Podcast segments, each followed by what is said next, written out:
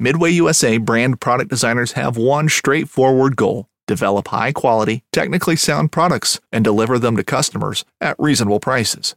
If you are immersed in the shooting sports industry and pay close attention to every single detail, you know our products are built right and stand up to everyday use. Who has shooting mats and range bag systems to hunting clothing and just about everything for the outdoors? Log on and shop 24 7 with super fast shipping. MidwayUSA.com.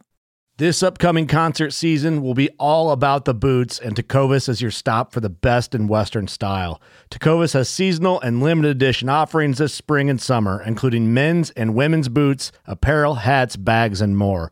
All Tecovas boots are made by hand in a time honored tradition with timeless styles that are always on trend. And Tecovas has first wear comfort with little to no break in period. It's hard to find this level of comfort paired with this level of style. Stop by your local Tecovas store, have a complimentary drink or two, that's WCB style, and shop new styles. The smell of fresh leather and friendly staff are at your service. Many stores even have leather custom branding to make your boots truly personalized. And with regular live music and events, there's no in store experience like it. If you can't make it into a store, just visit tecovas.com. That's T E C O V A S.com. They offer free shipping on all boots, as well as free returns and exchanges, and ship right to your door. Go to tecovas.com and find your new favorite pair of boots today.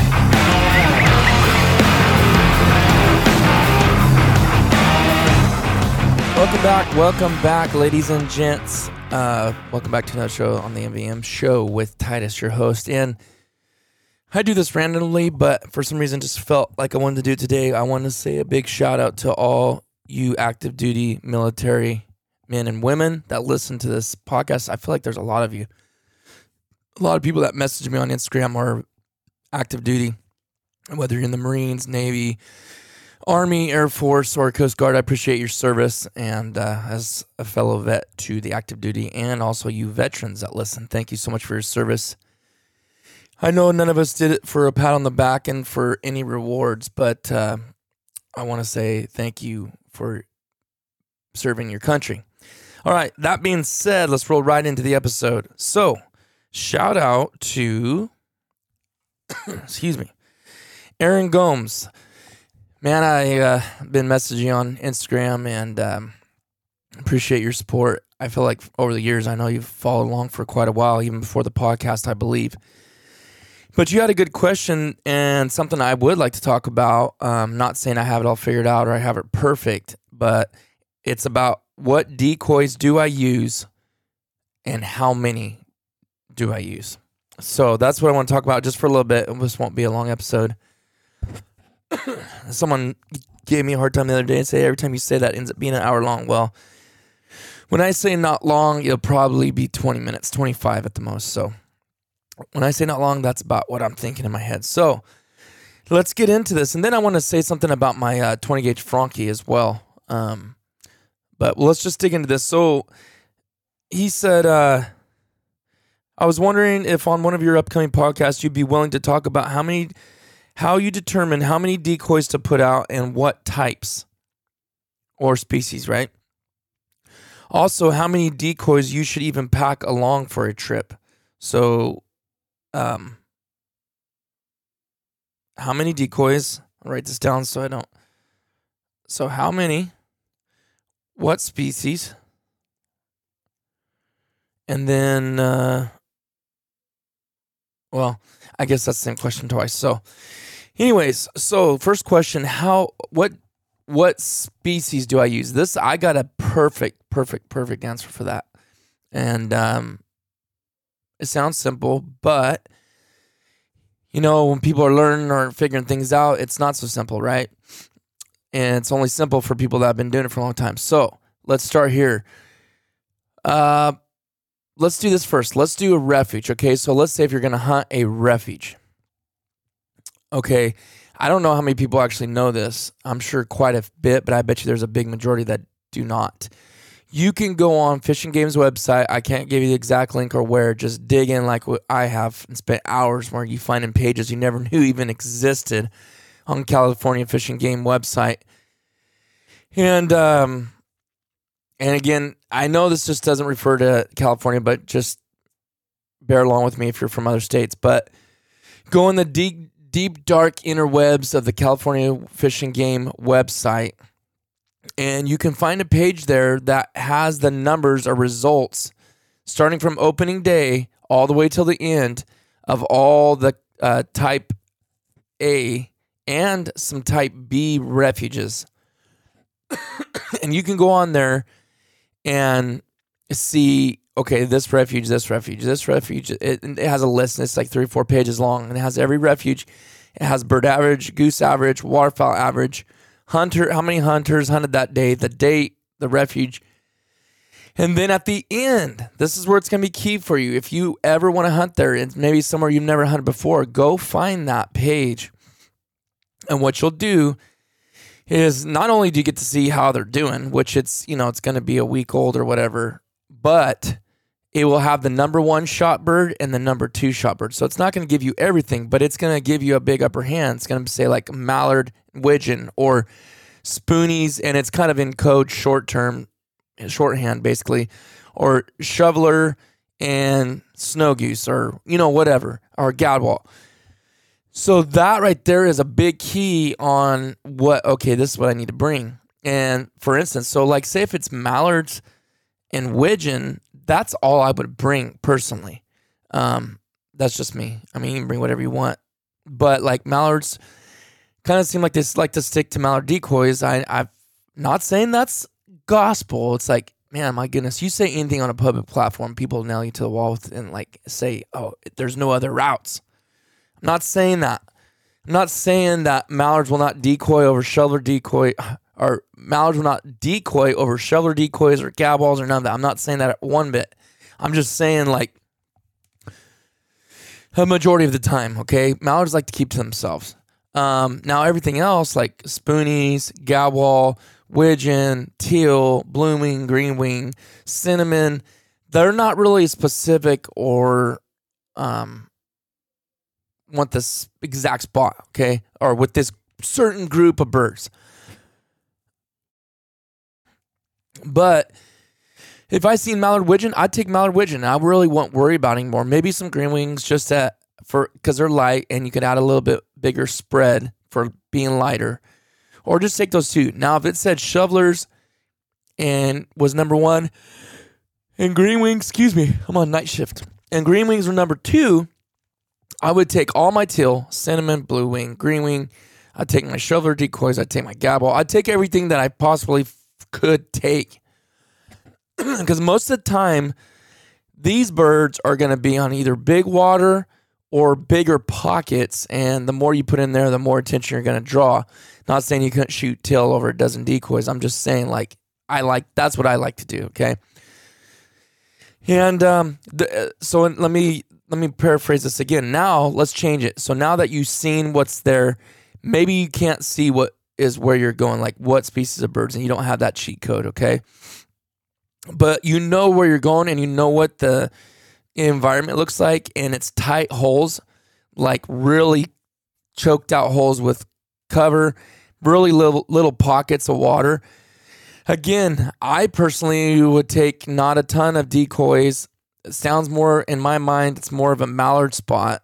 Not to say teal. I was in a little pocket the other day, and teal were just buzzing through that crazy. So there's no set thing with wild game, but you know, if you're going over data for years and years, you just know what you've seen and what you haven't. But it doesn't say something else couldn't happen. But so like that little pocket had a ton of teal, and we really didn't have. I think we had a motion ducks and like four other decoys, maybe six at the most and the teal just wanted it.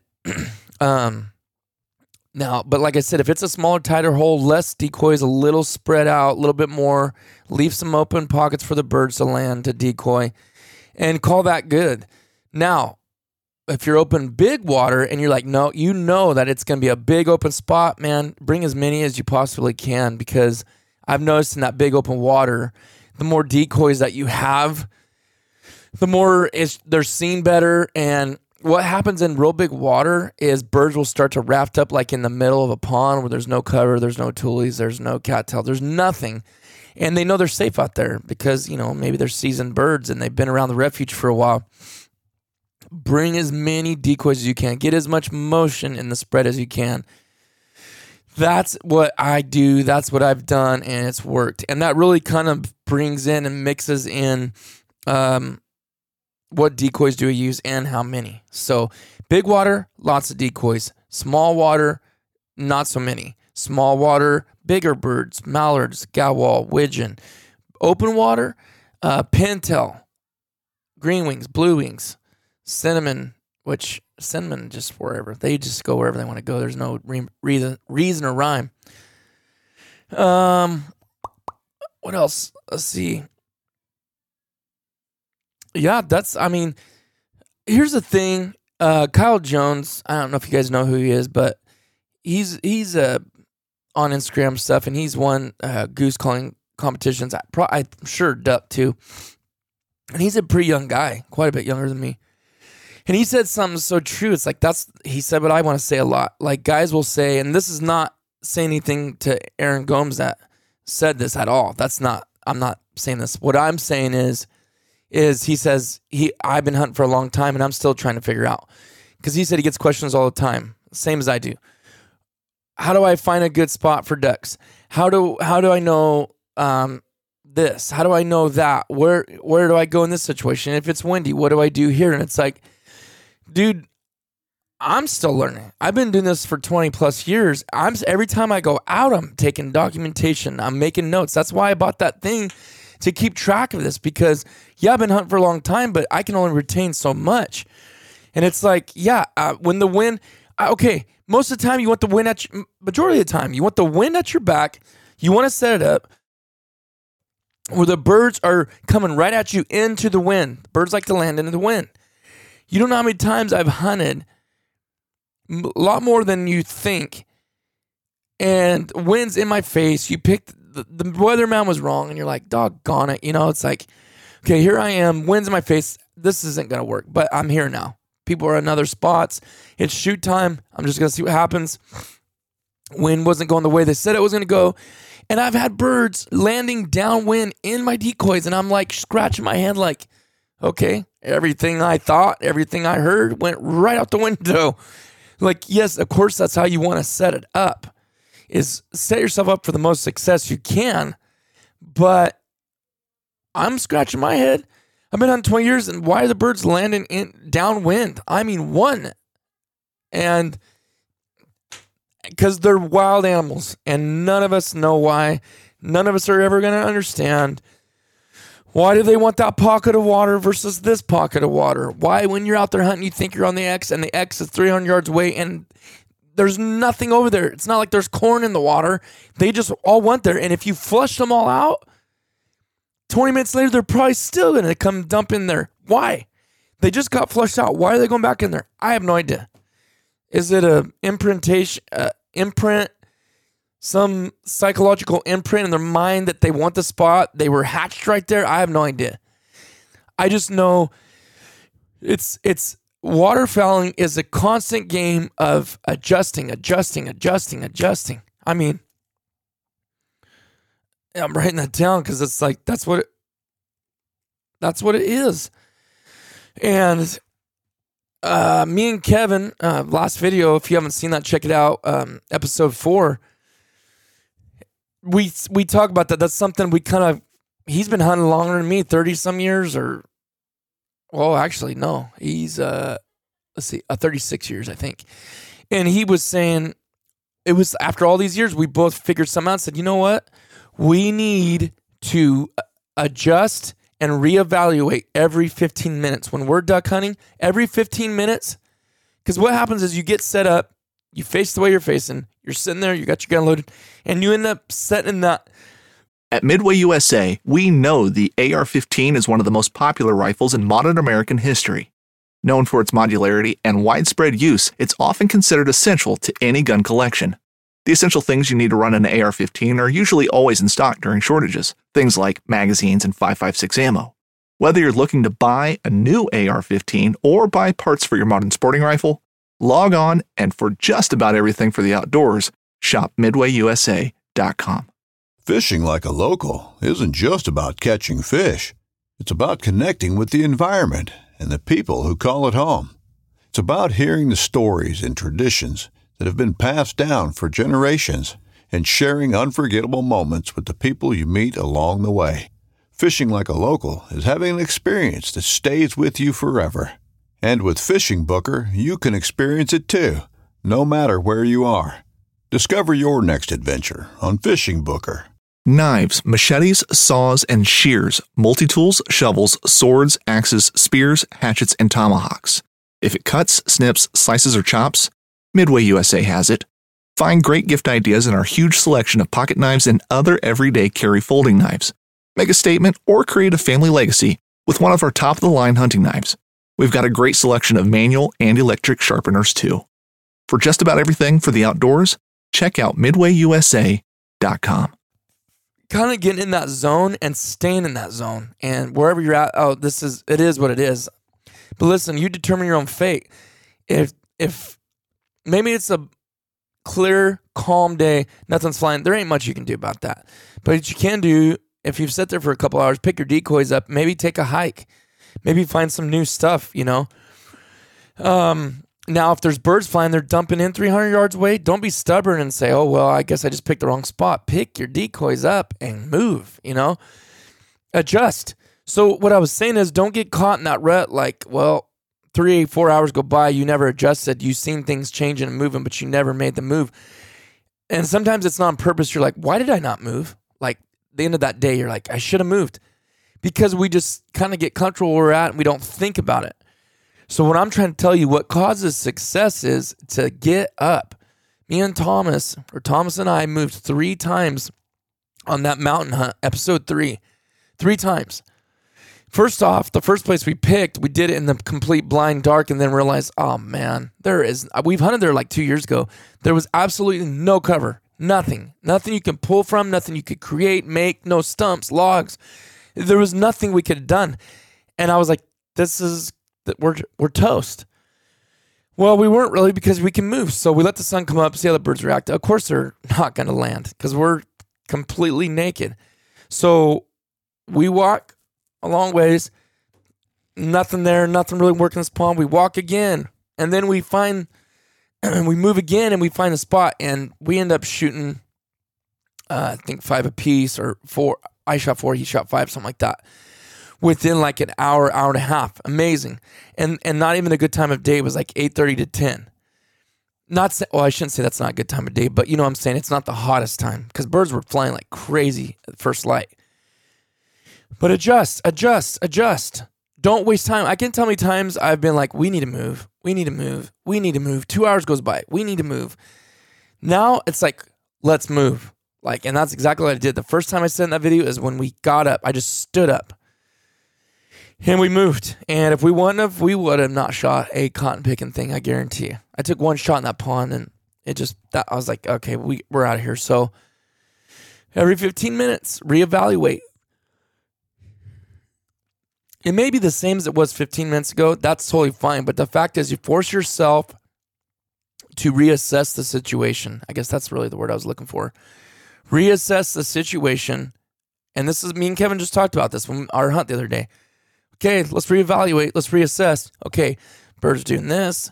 They turn this way, blah, blah, blah. Okay, that's why you see duck hunters moving their decoys 20 times because it just didn't they didn't do it the right way, or maybe three pair, three different groups of birds kept turning where you didn't want them to turn. So put these over there. I mean, that's why I call decoys bird diverters sometimes because when they're stealth birds, boy, they go around those. I mean, they literally orbit around. They will orbit on the outside of those decoys. They'll center themselves and you know orbit right around them, just out of range. So there's been times I put decoys like 40 yards away from me where I was on the orbit line because birds were not wanting to decoy and they were super leery and people were shooting across the refuge couldn't get nothing to land there was too much activity going on and i got basically out on the the edge of where they were swinging around, and that's how I set my decoys up, and it worked. That's how I had to make it work. Is that the way I prefer? Is that the way I like? Is that the way I enjoy? Enjoy? Absolutely not. I hate that. I want them decoying in. I want them setting in the decoys. like I said the other day, that's why I'm kicking myself. I'm like, I had all those green wings decoying with shots going on like crazy. And they were decoying. They wanted that spot. And I would just pass them up. Oh, wait for big birds. Wait for big birds. Why? So stupid. I'm still re- kicking myself over that. But uh anyways, I guess I'll jump over. Hopefully that was detailed enough. I could go on that. I'm trying to. I'm not. I want to leave nothing out because I did have a lot of ideas for that topic, Aaron. And thank you for uh, writing that in. And good luck this season. Um, trying to think. I feel like there was something else I was wanting to say about that. I think that's about it. Um, I I'll do a little plug right here. Um, check out, you know, Final Approach. If you need looking for rigs, honestly, I I can't say it enough. Me and Thomas will say when we're on the marsh, we're like, we'll just randomly say like when we're our decoys up or picking them up. Man, I love these rigs. They're so much nicer than some of the other stuff we've used. And not that some of it was so bad. It was just this is so good in my opinion and they're holding up so well. And the decoys too, by the way, Final Approach decoys really, really look good and stuff. But, anyways, I'm gonna jump over because I don't know if I said this on the last episode. I can't remember if I did or not. But I was shooting my 20. Me and Thomas took my both our 20s. He was shooting the Benelli Ethos Cordoba best. I was shooting my Franchi Affinity Elite 3. And uh, I shot, you can see my first or second shot of the morning. My, um, here we go, boys. You know how it is. You know me. I got to forget it. My ejector, the um, ejector handle, I'll just call it that. Um, it's like it, it's kind of weird because when you watch it, I shoot, you could see it go flying off in my GoPro, and I didn't even realize it till later. So I might have been able to find it. I don't know if it went in the water, but but I'm in my mind, I'm like, okay, it wasn't loose. It wasn't halfway out. I've shot a lot of rounds for that gun. That's never happened. What in the world did that just all of a sudden kick out after a shot? Like partially in my mind, I'm wondering if when it kicked back and that shot came, when it slammed back, it must have it hit that piece in the back and shot off. I mean, there's no reason for that to happen. Like I have no idea. So now I'm like gun shy about that.